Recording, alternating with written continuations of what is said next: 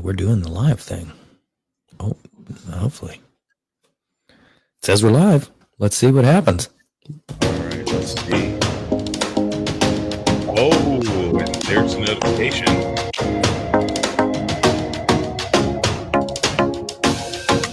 Here.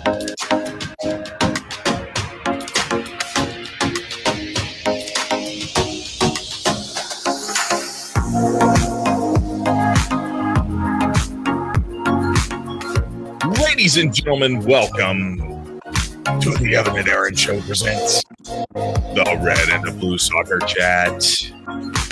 Man, I tell you, man. Oh, yeah, yeah. You, you know, you either anything I say right now is is going to have like this sexual overtone, undertone, because I was like, hey, you got to hit that.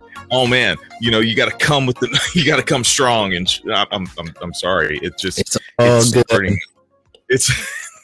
It is all good. It's all it's already kicked in. It's already kicked in.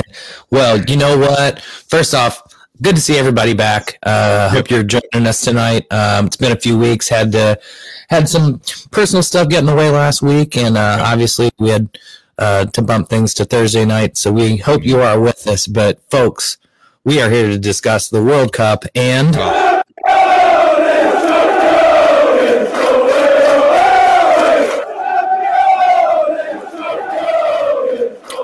You know, praise to him, and and you know, good on the kid at, at Butler who told me I don't know anything about soccer because I did not predict them. I tell you what, uh, they did come on strong. They did demonstrate it, and um, it, it was really it was a great World Cup, and it was a magnificent yeah, was. World Cup final.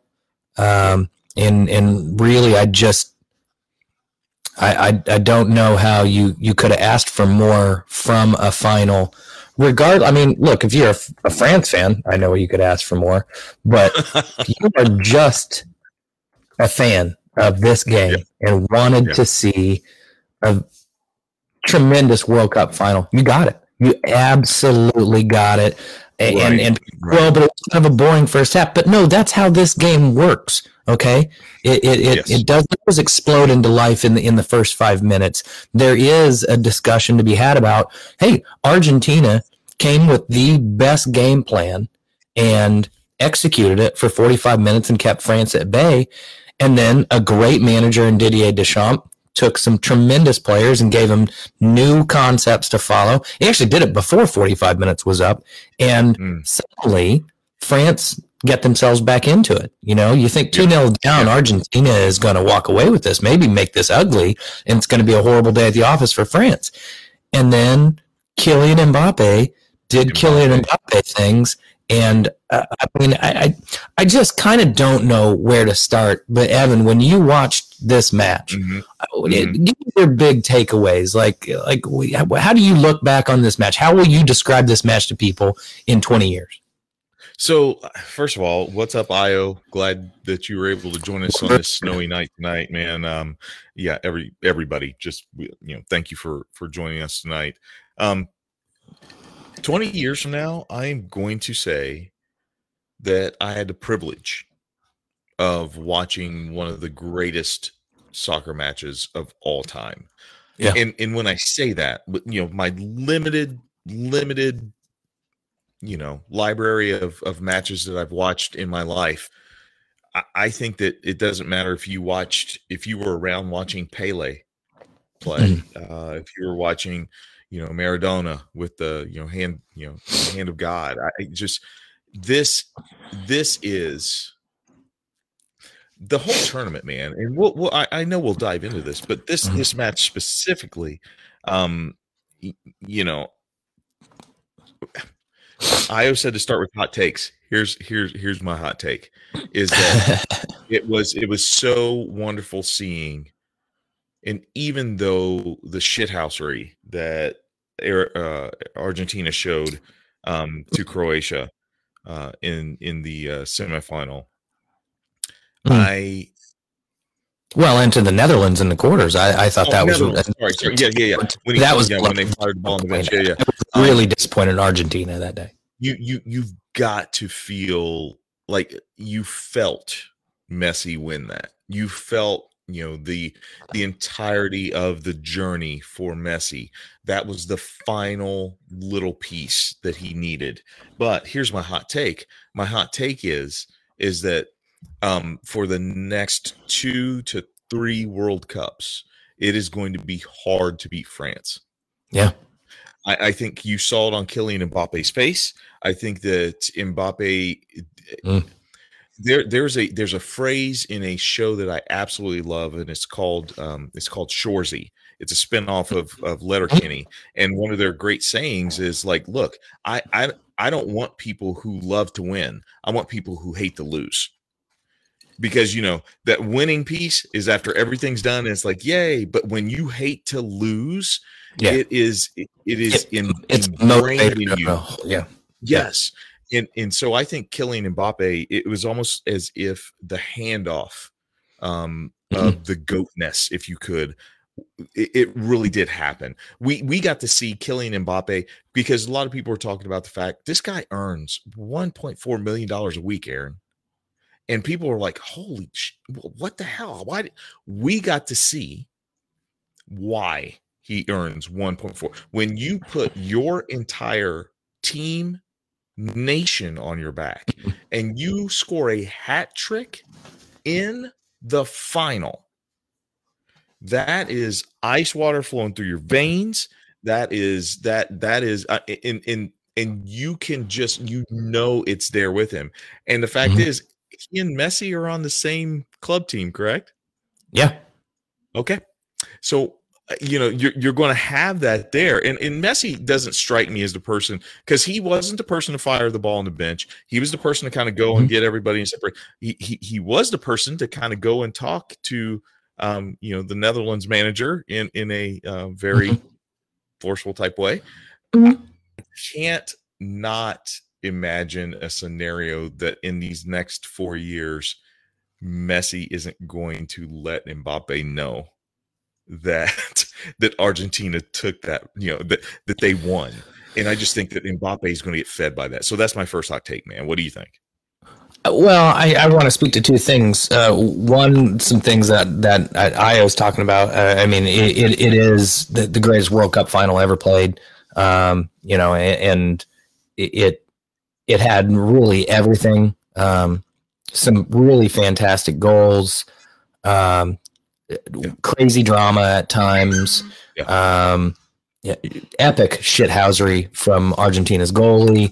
Um, oh yeah, yeah, yeah. I mean, scoring three penalties in a game. I mean, that's that's kind of unheard of. And, and for all the people giving Harry Kane shit, it's incredibly difficult to score two penalties in a game because these guys study you. And look. Uh, quick side note, Harry Kane missed that penalty because he tried to do the exact same thing he did with the first one, only a hundred times harder.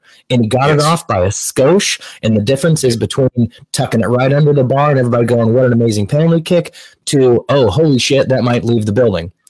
Yes. It's difficult. What Mbappe did was amazing. And by the way, the uh, middle goal that he scored, uh, the volley, or is that the first goal he scored? I I'm just blown away. I think I think that came. I think that was the second of the of the goals. And oh my God, that's just absolutely amazing um, yeah. to to do. So I, I do absolutely agree with you that he's going to be so motivated by having lost this. Because let's remember, he's got a trophy. I mean, he he could mm-hmm. theoretically say, "I've already done these great things," but yeah. he's going to be motivated by being around a guy like Messi. He's going to be motivated to try to win a Champions League with him, yep. but also try to match some of his levels. You know, people are talking, try to do the, oh, well, Mbappe at twenty-three compared to Messi at twenty-three, he's already done these things.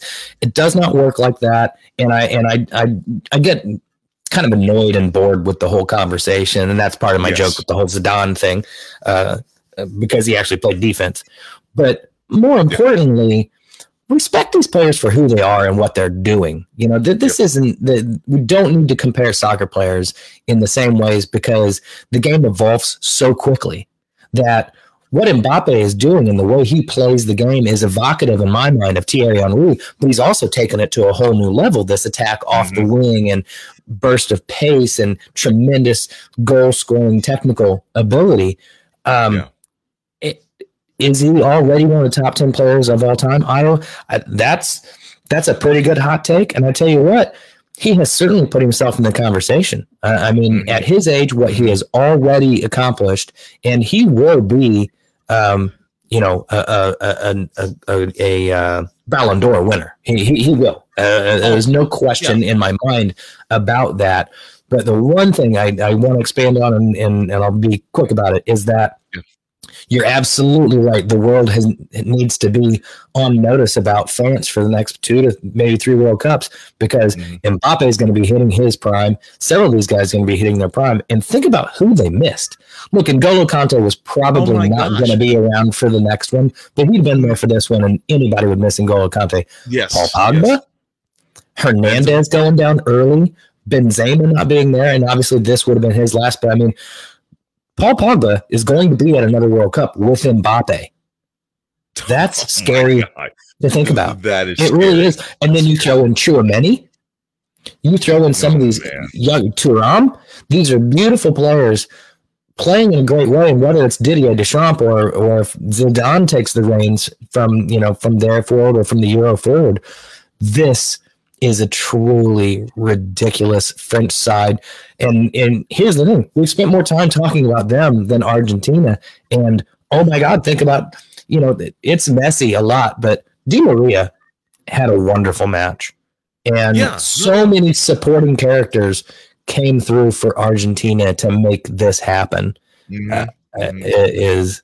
Yeah, you may be right there, Io. Yeah, if, if if if he had two World Cups at the age of twenty-three, we might already be talking about him like that. Because uh, honestly, he reminds me in some ways of of um, original Ronaldo in, in his just absolute mm. burst of pace. He's so powerful, but then his finishing is there too. You see so many players that have a few of those elements or moments of those elements, but can't really always put them all together. And Il Fenomeno was uh, the greatest number nine of all time.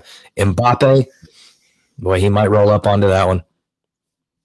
Yeah, I you know, I, I, I just cannot, I can't stop talking about how good Mbappe was. Like, I, I'm not sure. And, and here's the disappointment, and I've, I've been reading stuff online, and I, I just wanted to go back and just check this out. Um, U S fans, I hope, I really hope that in twenty twenty-six, when it's here, if, and and I'm not saying, I'm not trying to predict or whatever, or anything like that, but if the U S, you know, if they get to the knockout stage and they get knocked out, for those who stopped watching when the U S got knocked out of this tournament, you, you missed You missed some of the best mm. soccer that you could ever see. You missed some of the best moments that you could ever see. Yeah. We're, we will never see. We will never see another uh, Luka Modric.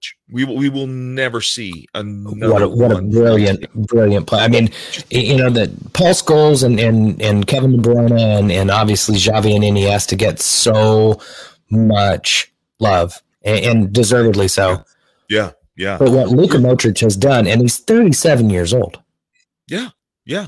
This is it. That's it for him. We're we're not going to see him anymore. Um, he's he's not on the international level. Favorite. Yeah. Yeah.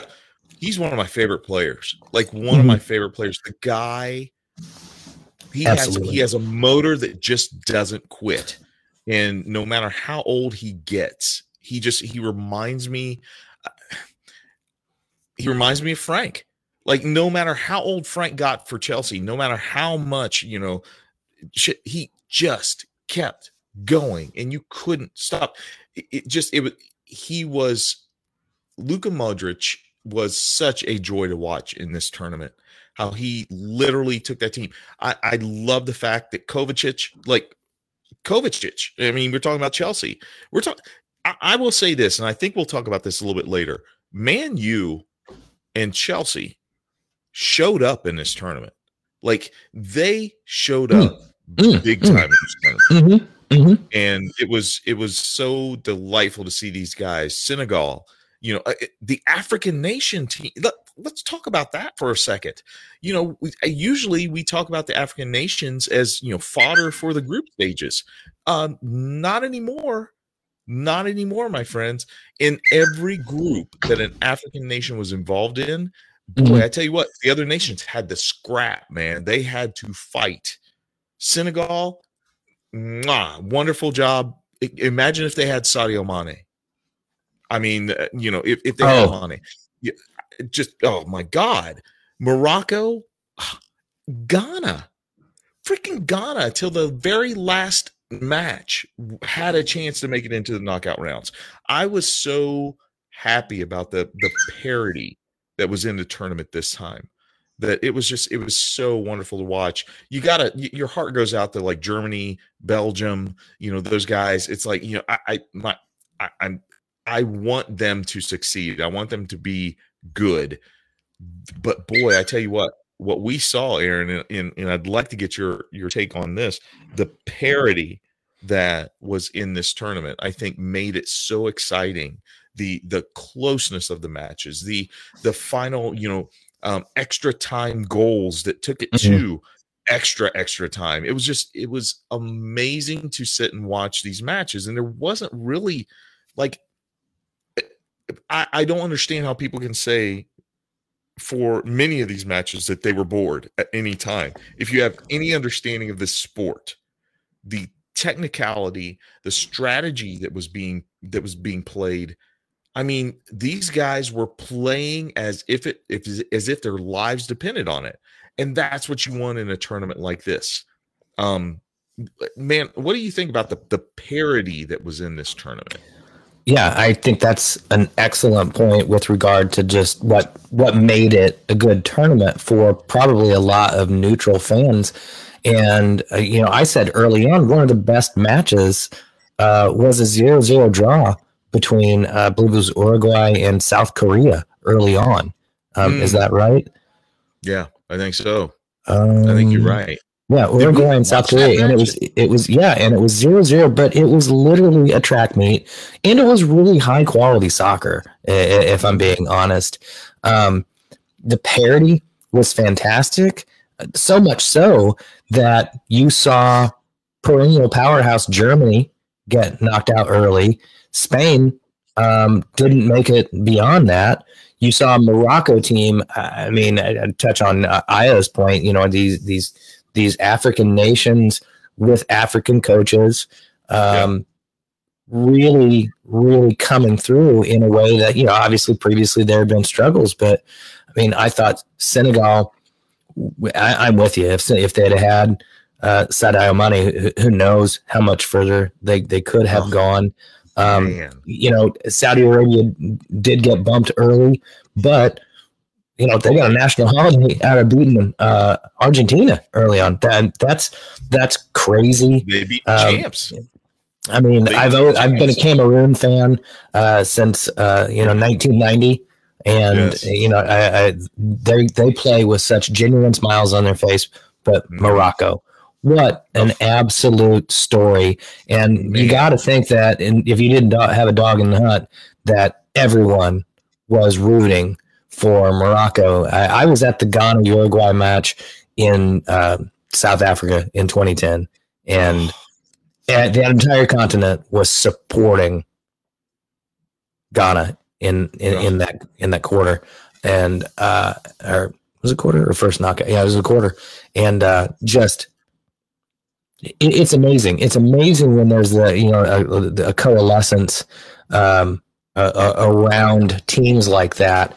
Um, and, and that's exactly to your point of the people who stopped watching because their team got knocked out, and probably a lot of Americans, you missed the next big names in, in the world. I mean, really, I, I, I just, I, I love Ashraf Hakimi. I mean, think about this, you know, Hakimi, Mbappe, and Messi all play for the same team. And then you throw in Neymar, you throw in how many other players at such a high level is just beautiful and amazing to me.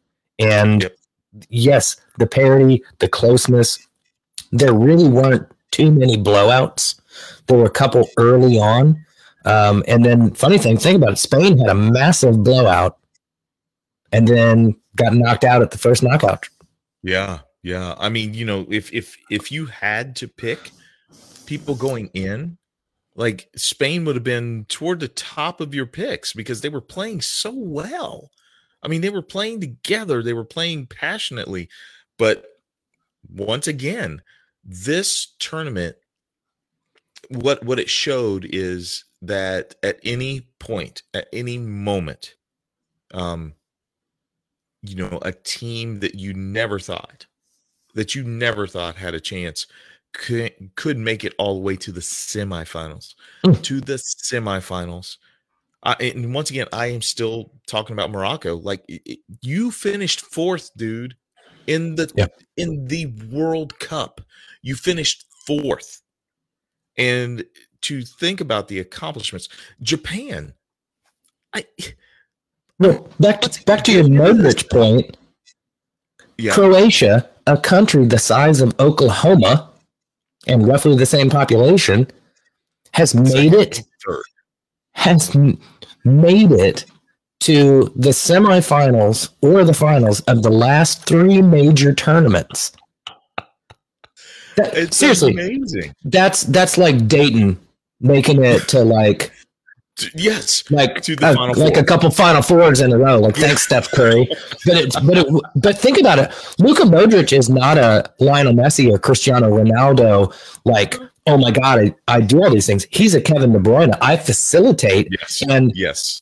Imagine if Croatia had a Karim Benzema. Imagine no. if Croatia had a Harry Kane. You know? Oh my God. And and they still have great players. I don't I'm not denigrating yeah. anybody, but I'm saying no, no, no. think about what they have accomplished by being a team. Right? Morocco yeah. did this by being a team. Mm-hmm. And and mm-hmm. truly, I think Argentina got over. Yeah, Messi had some phenomenal moments and did Messi shit, and they probably yeah. wouldn't have won without him. Sure, but they had to perform for him as a team. Absolutely, absolutely. Um, next piece I want to talk about is, yeah, and you you touched you. What's that? I said, yeah, man. Oh, okay. Uh, next thing I want to talk about, and you touched on it. Um, I want to give. Yeah, there you go. I want to give mm-hmm. our friends across the pond some props. Um, the English national team played incredibly well. Mm-hmm. They played well. And and I and I I feel for Harry Kane. I really do. I feel yeah. for him because that can happen to anyone. That can freaking happen to anyone. And you explained it so well. Here's the here's the thing is that I think English fans, I think they'll come around and I think they're smart enough to to understand this. They're savvy enough to understand it, it's going it may take a while it yeah. may take a while but I think they're savvy enough to understand that once again the technicality of what takes place yeah. during a penalty kick. Oh, like, Harry Kane Harry Kane exactly exactly yeah and in in in what what what hurts me for For Kane is that you saw immediately after he took that kick or after he missed it, like there was still like what, seven, eight minutes left in the match or something like that. Mm-hmm. And they had all the momentum in the world. Like they were just pressing forward. They were doing everything that they, that I was they almost surprised they did not tie it up. Cause I really felt they, I mean, I think even a lot of French fans, I, I know, um, yeah, Julian, guy on E S P N was very quick to admit that England were the better side for yeah. the majority of that match. And, and I mean, really, while watching that game, I thought France scored a bit against the run of play. Not that they aren't good for it, no, but no, no, I mean, they, they have tremendous quality. But England really should have been up in that match, and, and they weren't, and obviously paid for it, got themselves back into it. But it ultimately just, it wasn't quite there. And, and you know, I, I wasn't right, you know, in my statement that whoever won that match was going to win the World Cup. But let's face it, um, I think we I think we may have gotten every bit as good a final match if England had beaten France and we'd have been watching Argentina in England in, in final. And by the way, think of the history there and what that would have meant. Right, man. So, I mean, there, there's just so much to unpack about this World Cup from just a, a state of play. point of view. Yeah. Like, yeah. Uh, you know, we, we got some injuries, and that's unfortunate. Um, and because this is right in the middle of the season, it's going to be interesting to see how do teams that had lots of guys go off to the, you know, it, look, you said it earlier, Chelsea and Man U guys did great, but yeah. that means they also played a whole bunch of games that they wouldn't have quite been playing at this time of the season yep. in a totally different system. And now they've got to come back. How they're going to look, how they're going to feel. Are we gonna, are we about to see a whole lot of stress and overuse injuries over the next two months from guys who went deep into the tournament, you know? Yeah. Um, and what's going to happen in the transfer window? Who's moving to who after having a great World oh, Cup or having a bad World boy. Cup?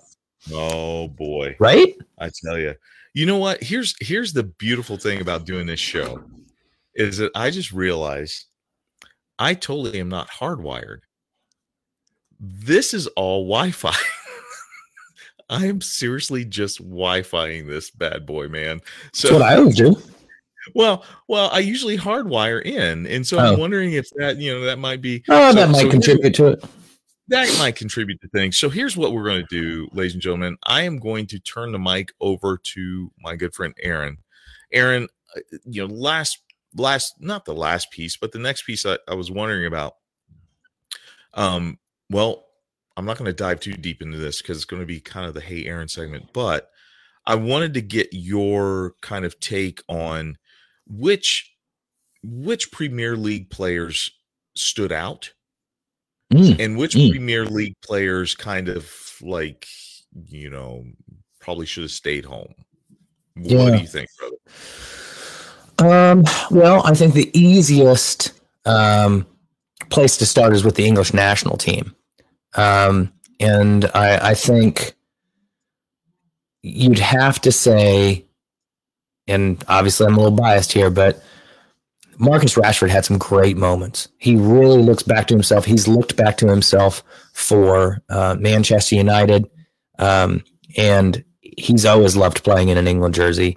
And, you know, he, he came in, he got three goals in, in a couple games. He didn't get used quite as much in the, in the uh, what, quarter semifinal as I think he should have. Um, for how well he played, but I understand the decision made by Gareth Southgate. I think I'd have brought him on a little earlier, um, especially considering what happened, you know, on penalties last time. Like, you need to give guys a little bit of time if you think they might be going to that. Um, but I thought he played uh, very well. Um, I thought Luke Shaw played very well. Um, I thought Mason Mount maybe didn't look so good, and I think that might be part of a hangover he's got with Chelsea right now. Uh, he's part of that kind of midfield, uh, what, quartet that they haven't quite found their feet under Graham Potter just yet. Um, but I don't think he's really hurt. You know, it, his stock isn't going down because of it. it. It's not like Mason Mount is is all of a sudden be like, you know, relegated. Um There were a couple guys that I don't think they play in the Premier League anymore. Um, gosh, it's escaping me right now. Uh, I think one, I think there was a, a Moroccan player that maybe had played for a, a mid-level team. Uh, that obviously, I mean, there were four Moroccan players on the team of the tournament. That that's amazing. It's absolutely Amrabat, yeah. Hakimi. Yeah. Uh, don't ask me, um, but yes, I. I I, I look around and I see a lot of players. The Premier League is strong. The Premier, Premier League is very strong right now. And what's always fun is you see a lot of guys come to the Premier League and they play for a, a Brighton or a Charlton or a, you know, a, a kind of a lower or mid-level team. And maybe don't always make it. Maybe they come to West Ham and West Ham kind of struggles a little bit and they don't make it. Yep. And then you kind of lose track of this player for two years, and all of a sudden they're at Bayern or they're at Juventus or they're at Napoli, and you're like, holy shit, where did this guy, uh, what what happened? And I always yeah. say, you got to find the right fit. You mm-hmm. got to find the right fit. And if you if you're a kid from Morocco, maybe finding yourself in Newcastle isn't the most ideal for your game. You know, and vice yeah. versa. You know, if, if you are, if you are, uh, you know, uh, I, I don't know how Erling Haaland's going to handle Rome. You know, that that sort of thing. Maybe not. I, that that's maybe a poor example because I think that guy's going to be good wherever he goes. But I, I always go back that it's all about systems and comfort and things like that. Mm-hmm. Jose Antonio Reyes is always a, my classic example of he just never adjusted. You know, he was a great player, never adjusted, goes back to Spain, wins the Pichichi. You know, yeah. it's yeah. sometimes you just need home cooking. Yeah, I O, this transfer window is going to be insane. Mm-hmm. And I think it's going to be insane all over. Uh, it's going to be weird to see how teams spend money in the middle of the season in a way that normally doesn't happen. The January transfer window rarely, you know, gives us those really super crazy ones. Um, mm-hmm. But I think we're going to see more of that. You know, I I, I know United are looking at Gakpo and, and other players as a direct replacement for Ronaldo. Um, mm-hmm. Chelsea have got to be looking for a number yeah. nine as well. Nine. Um And and for probably just reinforcements in, in general, uh, at this point, Graham Potter has to start thinking about how how to make this his team. Um, I was going to say, go ahead, go. You know, before you hit before you hit the the sounds, let's let's let's go to halftime because I got a lot to say about Graham Potter and all right, Chelsea. man. Uh, let me. What have I got here? A little something, something. Uh, no, hey, no, I got nothing. Jimmy. I, I need. I do need to get more stuff on here. I, I don't have a, a really good. Um, right. Wait. Gotta get more stuff, dude. I'm just saying. Just saying. You know, um, ladies and gentlemen, we've hit halftime. I I don't know. I don't know what else to do other than transition us to halftime, my yeah. friend. No, that's um, that's totally fine. I think I was probably rambling a little bit there. It's been a while, folks, and I don't get out a whole lot right now. It's the middle of winter. We can't let him out, ladies and gentlemen. We can't. We can't. It's like it's like letting a, a tiger out of the cage. Ah, just, just can't do ah. it. Um, hey, this week, listen, uh, my halftime shop um, for all of our you know ten listeners that we that we have on all a regular tens basis, of you. All tens of you. Um, I am going to be kind of kind of stepping back. I've got I've got to finish up this. This doctoral process. I've got things at work that are um, that are calling me to really dedicate some time. Um, I, you know, I've I've talked to Aaron. Um, the podcast is going to be in great hands. I'll be on here um, probably about once a month or or so, just to you know, kind of check in and uh, be a guest a guest on the show. Um, we don't know. the The format may be changing. We may. Go once a month. I don't know because there's a lot of life stuff happen, happening for yeah. uh, both of us right now.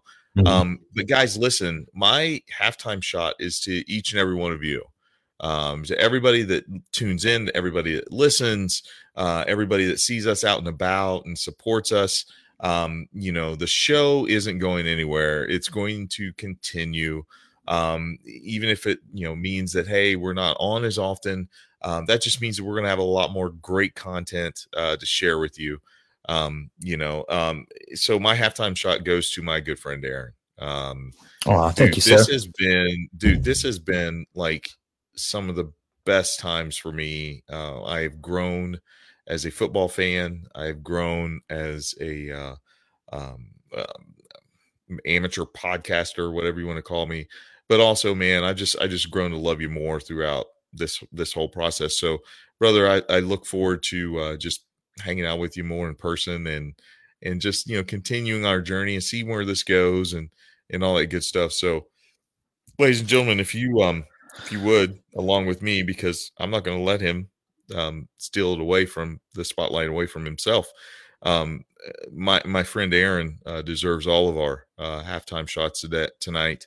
Um, just like I said, life stuff is, is, is, is great and shitty at the same time. And indeed, indeed for both of us, you know what, we, uh, we, we've seen that, but right now, my friend, um, this one's for you. Uh, love you and Slancha. I got you, brother. Love you. Yep. Mm. All right. I told you, I told you I got like a new Elijah Craig right today. Right? Yes. Oh my God. It's so good. It's so fucking smooth. God. I hope do my mom we, isn't listening because I used do we quickly name. address a little bit of the U S men's national team or do we just go straight into oh, club yeah, ball? No, no, no. Absolutely. No, absolutely. We do this. I just, we do this. I, you know, we, we didn't get to kind of address some of the fallout that, that has occurred um, in, in on two levels, and, and that is we went out to the Netherlands, and I don't think there's really any shame about that, but we did get out-thought and out-coached. Um, mm. And mm. on that alone, um, you know, I, I'm I'm like... I, I follow the conventional wisdom for the most part of national team coaches shouldn't stay beyond a cycle or a cycle and a half, depending on the t- other tournaments that they've got going on, just because it gets stale and you want to keep bringing in new blood and new ideas and things of that nature, unless you're going deep into tournaments, in which case I don't see any reason England should walk away from Gareth Southgate. I don't see a reason France should walk away from Didier Deschamps, uh, unless you've been dying to bring somebody else in. Um, but Greg Berhalter is naive, um, and mm. he was naive in the way he dealt uh, with responding in game. Uh, he was naive, uh, specifically in the Netherlands match, uh, about how the Dutch would respond and what he would need to do. He was naive with his substitutions, um, yeah. yep. and he was most naive to believe that there was actually going to be an off-the-record conversation about how the team internally disciplined a player. Yeah. And all of this combined, to me, says he cannot stay. No. And I I don't have I don't harbor a lot of the negative feelings toward Berhalter that I know a lot of American fans do because of the whole his brother is part of U S soccer and all this stuff. There's always a little bit of nepotism, and, and you can disagree with it, but I don't think there were a lot of other great candidates available at the time, and Greg got us to here. Yeah. Okay?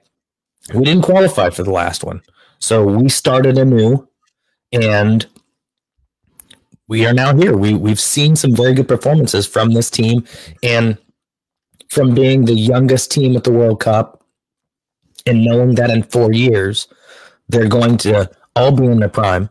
I said it before. Yeah. Where, where's Weston McKennie going to be in four years? Where's Christian oh, Pulisic going to be in four years? Tyler Adams, Brendan Aaronson. There's so much to look forward to. Greg Berhalter is not the man to lead them, and nowhere is that any more clear than how he publicly humiliated his team over the whole Gio Reyna thing. Now, I think Gio Reyna is as much to blame for his not playing yeah. as anybody. He very clearly threw a, threw a tantrum, but he's also a young kid, and you got to handle this in the right way. And yep. he still should have gotten more run than he did. And then you do not air this kind of stuff. And it, it's just it, this is Big Sam level of stupidity talking to somebody who's probably holding a microphone, or or at least has their phone out on the table. It's just absurd to me. And again, like so much over the last few months, instead of talking about how great they performed at times, What what ecstasy we all shared when Christian scored that goal. Yes. Or or, oh. or when or when uh Weah scored the first goal of the tournament. Oh, that feeling of release is so amazing. And instead we're talking about mismanaging a young rising talent. And the difference is, to me, Gio Reyna will probably learn from this and grow in the same way that Weston McKennie did when he got flamed. Greg Berhalter should know better, and I know he needs to, you know, he's not the most experienced coach, but he's he knows better, especially from a player standpoint. Mm. He was on the national team. Mm. He played at a high level. He yep. knows better. You just don't air that kind of shit, and it's a failure. And that alone, he should move on. We need to begin looking for the next U S men's national team coach that can help us potentially do a Morocco and go to a Final Four, or maybe dream even bigger and say, we're going to win this on home soil. Yeah. You know, there's something to be said um, in the, in the circles of adaptive leadership. They, they talk about, Oh, we're getting a professor. I know. Exactly. They, they, they talk about measuring other people's loss. And mm. as a leader, you have to manage other people's loss whenever your actions affect them. Mm. And I mm. think Berhalter neglected to do that. And and and here's a here's a deal. That's great. If you look at Deschamps, if you mm. look if you look at Morocco's coach, you you know, you look at Argentina's. Yeah, if you look at those those managers who got their teams to overperform. Yeah. You look at J- Japan's manager. Oh. There is there is a level yeah. of measuring your player's loss.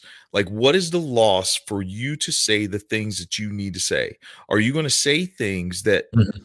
that causes them to lose their ego and gain more camaraderie?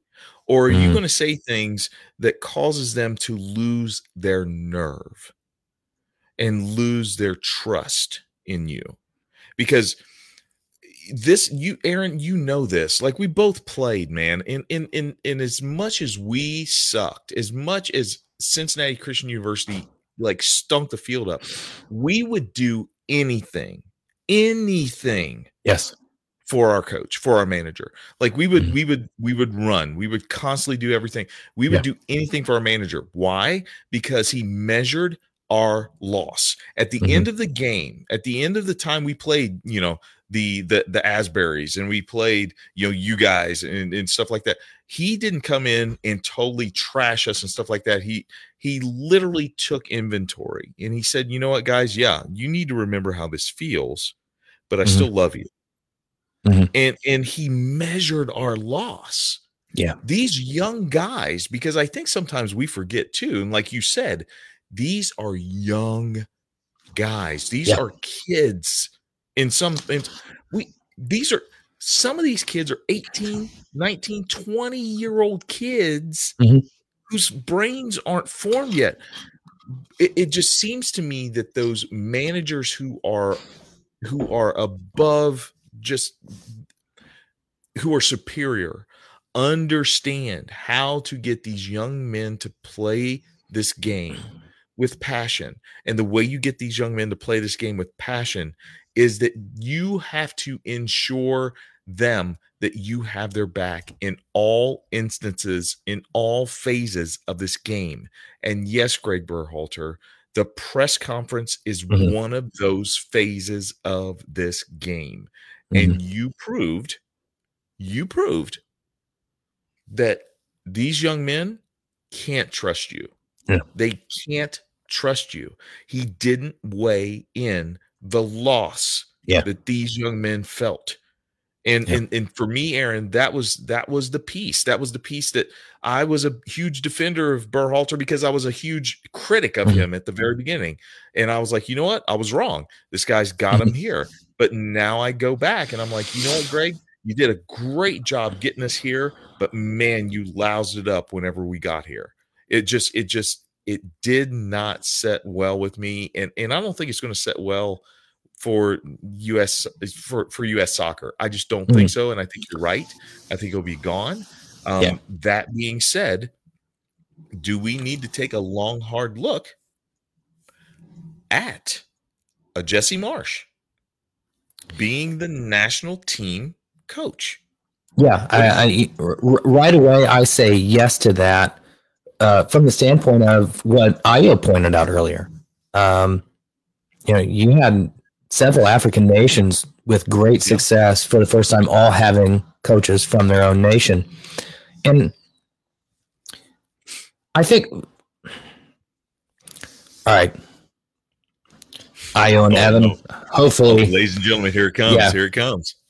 Yeah, this is uh, this is if I'm if this is white-splaining, pushback. But I think because of the inherent hoped-for melting pot diversity of the U S and the fact that the U S national team has always had lots of kids that were like army brats from Germany or, mm-hmm. you know, second generation Mexican American kids, things like that. Yep. I don't think we necessarily have needed a, a, a U S coach to reflect us in the same way that I think it is very important for these African nations to make that next step with a leader from their own country, um, okay. because of certain stigmas in the international game. Yeah. Right. I, the African nations get criticisms that are more personal and about the people rather than Americans just don't get soccer. Right. Yeah. It's, it's yeah. different. The criticism is different. So I don't know that the U S men's national necessarily has to have an American coach to lead them. But unless some of the most elite coaches on the planet are available and interested in the job mm-hmm. and invested in it. And I'm talking Jose Mourinho, Zinedine Zidane, Didier Deschamps, if he's no longer the French national team coach, people like that. Then, yeah, because I think Jesse Marsh played with a lot of these guys, gets a lot of these guys, but has already done the hard work in just a few short years in in uh, what um, Austria and Germany and then England. Mm-hmm. And, is that right? I think so. Yeah, I think so. I think he's been in three three places. So he's been in three places. I just can't remember if two were in Germany or not. I was going to correct yeah. me at some point. Um, intern. Damn it. Um, but I do agree that Jesse Marsh might just be that guy who recognizes the right amount of graft and dirty work that's needed, because Jesse was that guy. Jesse yeah. was a disruptor. Jesse was not the most technically gifted guy out there, and he'd be the first to admit it. So he understands the dirty work that needs to get done. But he also played with some of these guys, or at least yeah. knows the mentality and knows that, you know what? You protect your Pulisic.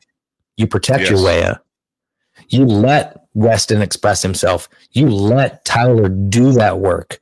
You you encourage, and he already knows Tyler and Brendan. Imagine what levels they could get to yeah. with the national team. My only concern is maybe he's just a little too young. Maybe he needs two more years with Leeds. You know, so, I, I don't know. Being a national team coach versus being a club coach calls on different skill sets. But I'm with you. I, I have. I, if if the U S national team named him the coach tomorrow, I'd be okay with it.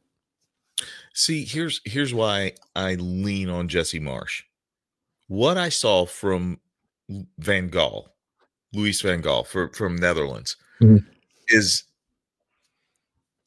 Like he embodies the Netherlands, like the way they oh. play, technical, just, you know, mentality, just, the yeah. mentality of it, just like no, no emotion, you know, hardly any emotion, but boy, when they score, just, just, it's just like going to work.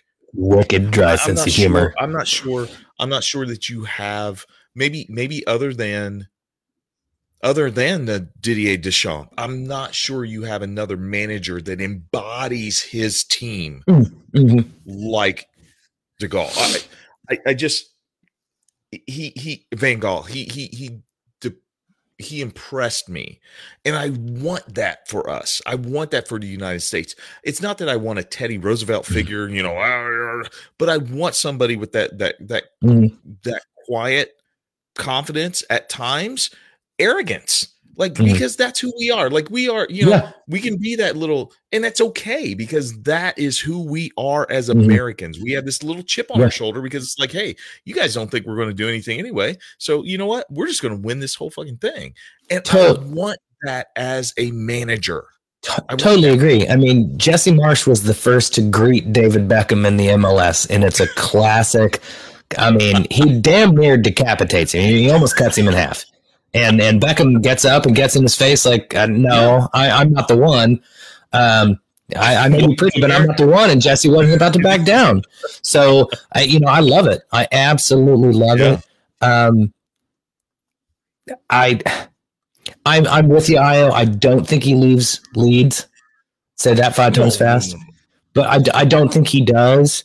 Um, but, you know, If the if U S soccer came along and said, you get all the decisions and you get to put together exactly the staff you want, you don't have to have, you know, these particular people, it might be too good to turn down. I, I don't know. I, I, yeah. And, and looking around, I don't necessarily see anybody who's out of a job or looking for their next one that's the most ideal fit for the U S men's national team. I don't think we need to be as defensive-minded as a Jose Mourinho would want us to be. I think he's still a great manager. He's doing great stuff with Roma. Um, I think Zidane would struggle with the American mentality yes, and absolutely. the American technical quality. I'm sure he's impressed by certain players, but he would look at others and say, okay, yeah, first off, I'm not calling you Jedi. And secondly, yes, you did win. No, no, you did win lots Jedi. of. No he Jedi. did win lots of possession and all these things. It is great. He had some great statistics, but you think about why he, he did that, and it's because he gave the yeah. ball away in bad positions, and yeah. he yeah. he got away with it because of athleticism. Uh, Anthony Robinson is our Aaron Wan-Bissaka. Hmm. Hmm. Okay. Okay. I mean, nothing. I, I think we're we're both on the same page, which which excites me because I'm like, you know, this mm-hmm. makes this is going to make twenty twenty-six so much better. Here's why I'm so stuck on Jesse Marsh, and I get it, I O. That yeah, okay, why would you leave Leeds? Well, in four years, you are literally hosting the World Cup, mm-hmm. and you have four years to work with these guys to get them geared up, and it's not that grind of each and every week. And, and and I don't know. I mean, I could see where that be where that might be tempting, because you could jump out of a Leeds, you could do really well in the tournament, and then you could jump into a Chelsea. You know what I'm saying? Mm-hmm. I mean, literally, it could be one of those career moves that actually puts you in a better spot. I mean, I'm just saying. I I I I I, I can see for it. I, I totally get it, and, and and I'm I'm not poo-pooing it in any way. I, I do I do think it's more of a where is he at in his career, and he's already been asked the question in a press conference, and he's like, I have no intention of leaving Leeds, um, but that's what every manager says, yeah, you know, exactly. Which isn't to say they're they're bullshitting, but you don't do contract negotiations in public. And not like that right. anyway. Right, um, right. So yeah, you know, th- there's a, there's a lot of question marks, um, and here's the thing. If if if they want to reach out to him and say, look, finish out the season at Leeds and then we pick up in the summer, that might, might be more tempting, obviously, right? You're not going to yeah. – he's not going to leave in the middle of a season. Give him the opportunity. Put in – leave Berhalter to that point, or put in an interim manager. Put Ernie Stewart in charge of, uh, charge of things. He's just pushing papers around on his desk anyway. So let him – you know, have a little fun with the national team or Tab or, or, or whoever, and then you bring Jesse in. But if that's not going to be the case, then you need to drop the hammer soon. Greg Berhalter yeah. cannot just be wandering around the office looking for shit to do. Right. Right? I'm sorry. Yeah. No, you're right. We, we, you're right. we need, if, if, if we're going to punt on this decision hoping it's Jesse, that's one thing. Right? Yeah. If they're negotiating, they're like, yeah, this will get taken care of in July. Cool. If not, what are we doing? Yeah. Uh, yeah. Because the U S the, the U S soccer hasn't been like, Greg's our guy. Right? No. So they're clearly no. shopping. They're, they're clearly window shopping right now. And the problem is there's nobody obvious. There just isn't. So I don't know, man. You always got to be thinking ahead, and I think that's their failure. Ladies and gentlemen, that was the hot take on the U S A men's team. Um, I we we are I, we're not running out of time. Screw it. I, I I've got another piece, dude. In less than two hundred days. Fuck time. In less than two hundred days. We have another World Cup coming up, my friend. We've got the Women's World Cup of twenty twenty-three hitting us in the face. Finally, back in the summer, man. I'm like, okay, now it just it regulates my system. I'm able to watch a World Cup in the summer. Dude, the U S women's team is coming into this. And we're Isn't like, it in Paris? Isn't it in Paris? I or at least so. in France? Like, I think so. Dude, kind like, I kind of need to go. Well, here's the thing. I'm going to Germany in like May, dude. And you know, just stay. Just stay. Just stay. Just stay. Just stay. Yeah. Okay. Okay. Okay. What What do you think this is? This isn't a. You know. This isn't a. Oh, I I, I I do like it when people who post and and and and directly mention us then delete their shit because they got called out. Oh. Oh, by the way, I, and I'll say this to all. Well, yeah, friends. I knew you were where you're going, you, dude. I am so sorry because Facebook has changed their things, guys. Right, and so I think I'm posting for me, and I, and I like posts. It, no, no, it's okay. No, it's okay. But I wasn't wrong. I wasn't wrong. Like, well, it, wasn't it's wrong. Be, it's because we had. I think. I think it was probably in our feed because I had already like liked the article or something like that. So yeah, that yeah. that put it in our feed, and then therefore.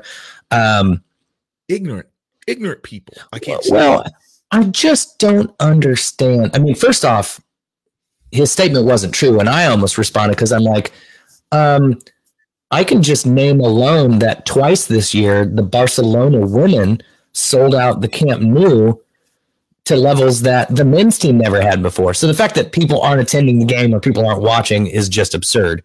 That's Have they not cool. figured out how to best monetize it? Yes. But the problem is everybody's confusing women's soccer for the W N B A, and it's not the same. Mm, that's true. And there's there's conversations to be had about both, and yes. you know what? Maybe we make that a, a future episode, and Aya will definitely weigh in on all oh, that. Yeah. But the reality is we're not at that point anymore, folks. I mean, no. people tune in to watch the Women's World Cup. The, the what people watched at Wembley last summer was oh, effing amazing. Amazing. Amazing. Okay, so we are super excited uh, for uh, – oh, it's Australia and New Zealand. Thank you. Um, oh, yeah. okay, okay. My bad, because it's the Olympics that are in Paris, I think is the case. Yes. That's I'm, I'm yeah, confusing all right. my international tournaments. Australia and New Zealand, twenty twenty-three. Uh, okay, uh, let me see how much flights are. Um, but, yeah, I mean, it's it's just going to be an amazing tournament, uh, so close on the heels of what we just saw – Uh, of, of greatness between England and Spain and Germany and, and everything they did.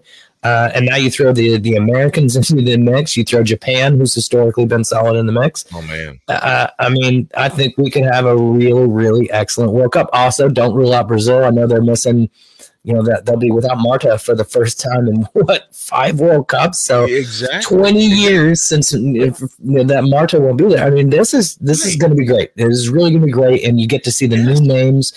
And, by the way, if you cared to tune in, you'd just put on C B S Sports, and you'd be able to watch Sam Kerr.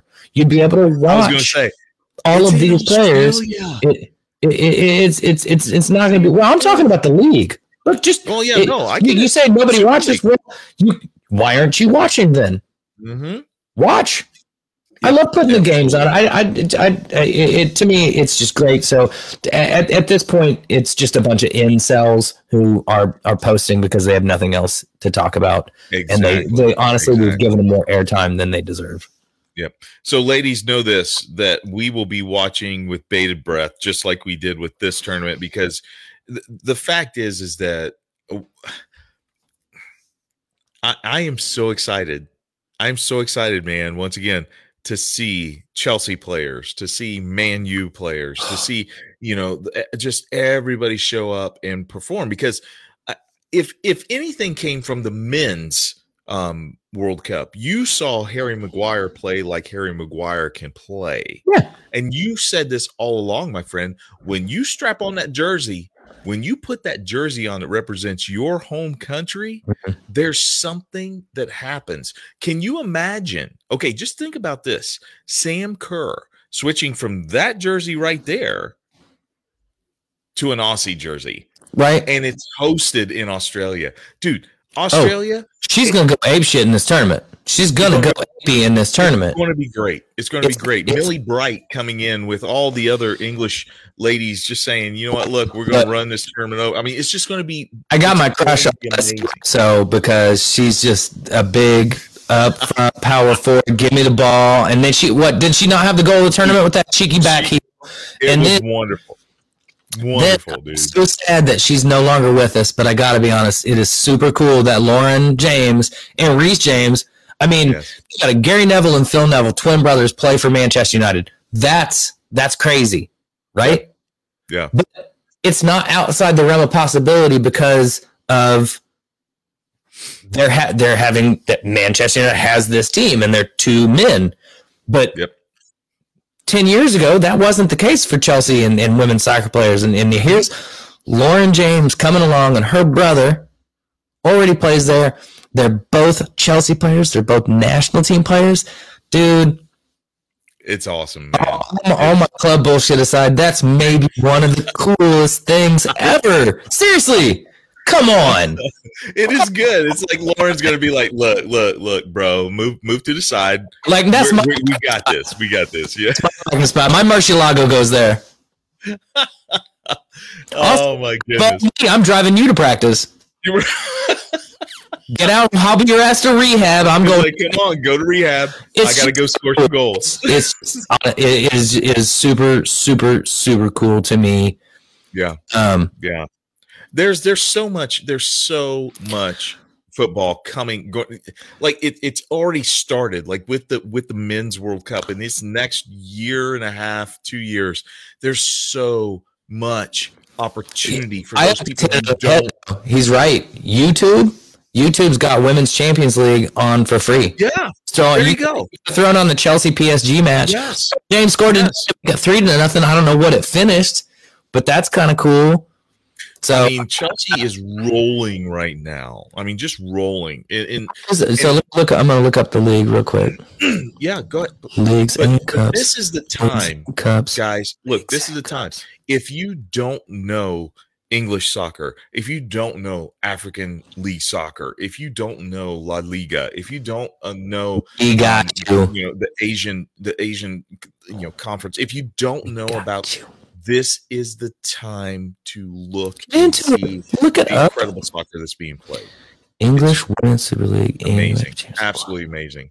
Um, so uh, Io says Lauren James is going to she's going to ball out next World Cup, especially since Beth Mead. Yes, Beth Mead, unfortunately A C L injury. Yep, you're right. So that kind of opens the door, Io, for for Lauren James to just be like, okay, I got this. Ooh, Vivian Medina is about to have surgery on an A C L. I just finally I got on the page here because uh, I wanted to see where the standings were. So Chelsea is top of the table, but they've played one more game than most teams.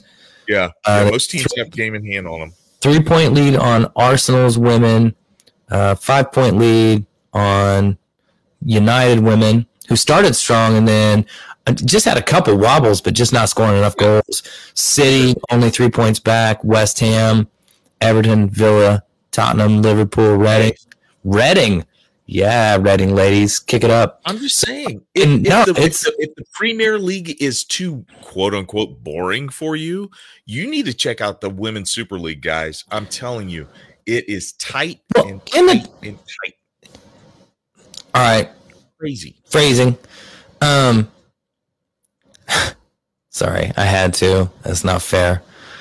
What? But, what? Never mind, man. That one floated. I, I, okay, okay, okay, okay. This is, it my, is quality, quality, quality. How's that? Is that the the, the main picture on the UEFA Women's Champions League page is uh, Lauren James throwing down. Yeah, I just. I I really liked her at Manchester United, so I I'm disappointed that she went to Chelsea, but I'm not, I can't be mad. I, of course, right.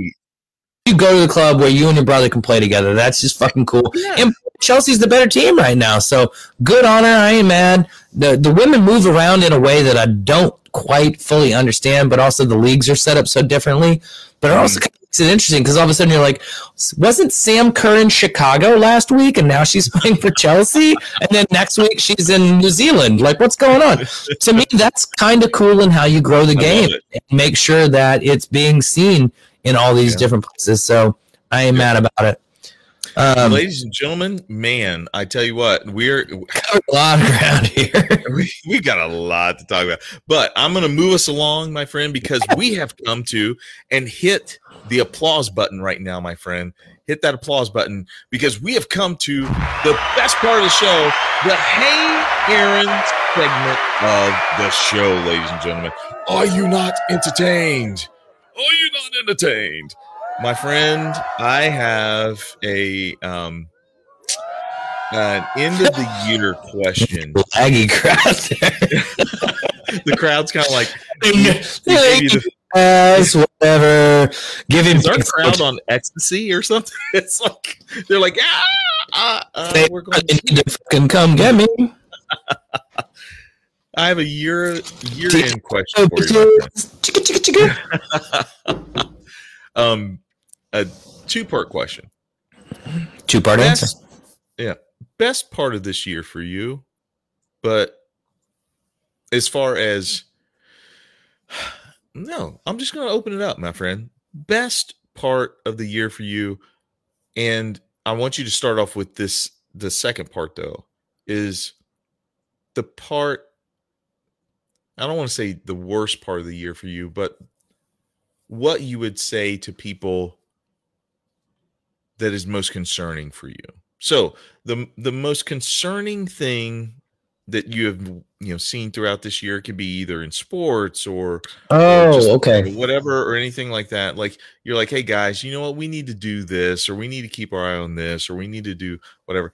But then end with the greatest, like the most awesome thing that you experienced this year, and that could be, like I said, anything. Okay, sports. You know, I'm I'm going to keep it to sports. Um, yep. Yep. Just from the standpoint of, you know, the the question is, is so robust. It, it really could be anything, oh, but be anything. I, I, I think what continues to be concerning and disturbing and annoying and just, I don't quite get it, is that France went out on penalties in the same way that England went out on penalties last year. Mm-hmm. And first off, in, instead of saying, well done, boys, shame we didn't win, here's some things we could have done better, but we applaud you, we're proud of you. Mm-hmm. There isn't just criticism, there's racist, abusive criticism of these young players who want nothing more to represent France. And a lot of them are second generation, you know, like Afri- French African players. Mm-hmm. Mm-hmm. Trying to find this home. And much like Jadon and Marcus and Bukayo for England last year, you had Chouameni and, and Thuram and, and probably Mbappe on social media just getting absolutely abused, not because they didn't play hard enough for the national team, but because they were black and missed a penalty kick. Mm. And it's just, I just can't wrap my head around it. Yeah. It's it's one thing to say you didn't play well enough. There's there's plenty of criticism for a guy like Harry Maguire. Hey, man, positionally not good enough for Manchester United. He is slow. He is big. He does make some poor decisions. But you don't go after people's family. But nobody ever, like, he doesn't have to worry about that kind of abuse. But Marcus Rashford spends the last couple years making sure impoverished kids get school meals. Get the same school meals that they would have missed out on because of COVID and all that stuff. Gets a, what, an M B E, O B E? Universally lauded. Gets brought on with no, almost no time to get loose, get ready. He's a penalty kick specialist, and actually, I'm sorry, I don't buy in this notion. He hit the post. I mean. Yeah. Yeah, he did. And he suffers this racist abuse. And it's just, it's just disgusting. It's absolutely disgusting to me. And it, it, it sadly reflects on certain parts of our, our race, our, our human race, our humanity. But then I see Bukayo Saka score a goal in the World Cup and run in front of a whole bunch of English fans, some of whom might have hurled racist abuse at him uh, just a year ago. And he and he got their applause. He got to savor that moment. One doesn't deserve the other, and one does not cancel out the other. But I'm happy to see an African team, an Arab African team in Morocco get such international plaudits. Mm-hmm. I'm happy to see, you know, so many of these sides that represent the diversity of the world, these Dutch teams, these French teams. Even the Argentinian team had a guy named McAllister on it. Yes. Right? So then I see the good side and the happy side of the diversity. And that's one of the things that I've always loved about this game is that I've met so many people from so many places playing the game, coaching the game, following the game, traveling for the game, and talking to people that I never would have otherwise if it weren't for the fact that I was wearing a jersey mm. or watching a game in a bar in a foreign land somewhere. And somebody goes, "You're an American and you like soccer?" Fuck yeah. And I'm here to carry that banner. So yeah. From the low point of treating people like shit to the high point of just how it feels to score that goal and how you have to admit, whether you look, you're a fan or not, whether you what side of the debate you come down on, what Messi means to the world mm. as an iconic figure, it transcends this game. When he scored that goal, when they li- when he lifted that trophy,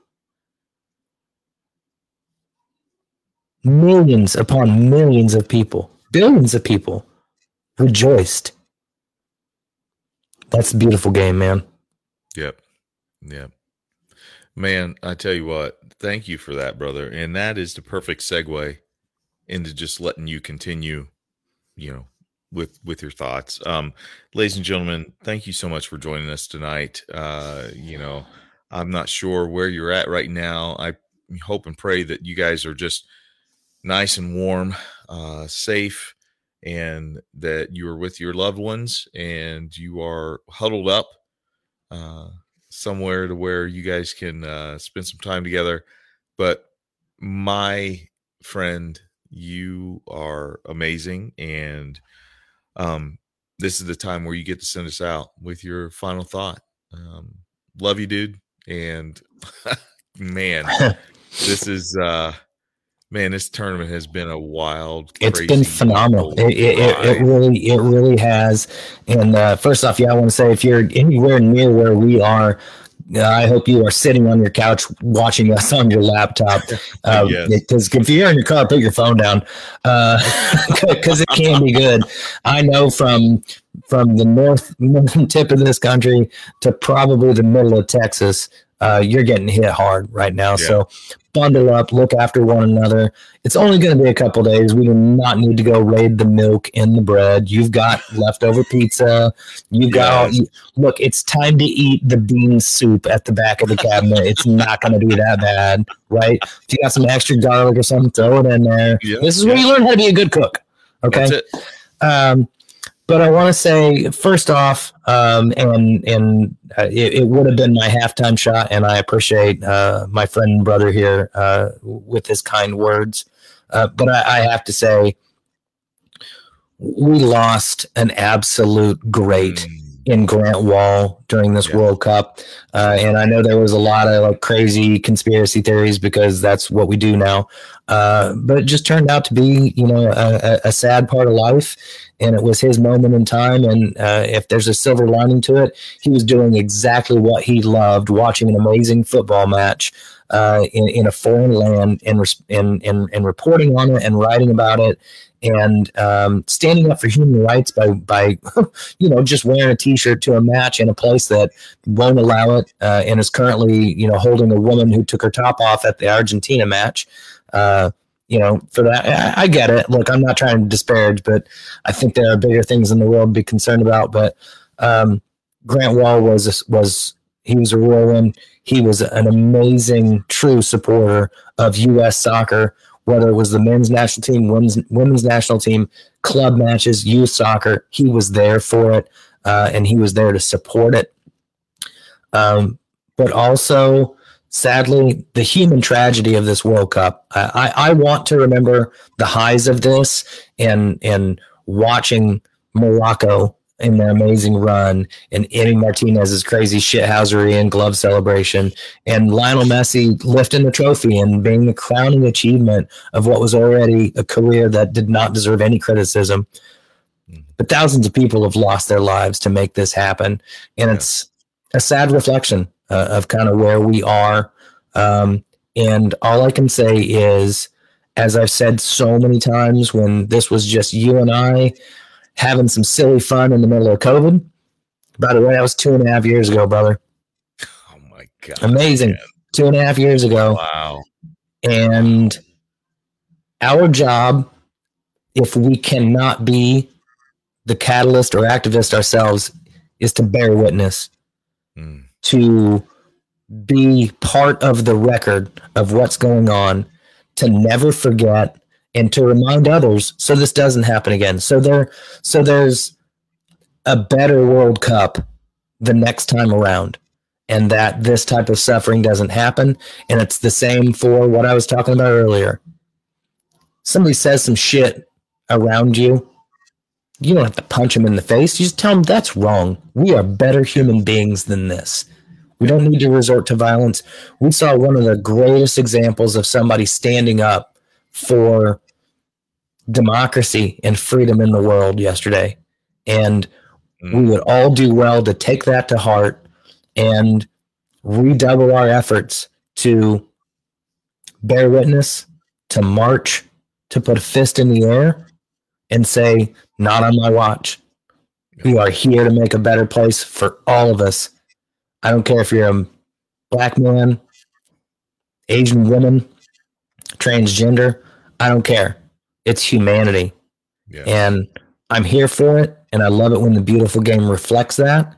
And when it doesn't, I got to put my hand in the air and say, that was wrong. Let's do better. So everybody, I'm here with you. I love you all for tuning in. Let's all just do better. Evan, you're my friend and brother, and I love you. And we will see you all in the new year. Take care. Hit that theme music, brother. Hit that theme music. Because, ladies and gentlemen, thank you so much for joining us, my friend. I I love you, dude. And you know what? Everybody, happy Kwanzaa, happy Hanukkah, happy, you know, whatever. Happy holidays. Happy holidays. We love you here at the Evan and Aaron Show presents the Red and Blue Soccer Chat. Have a safe, wonderful holiday season, my brother. I'll see you soon.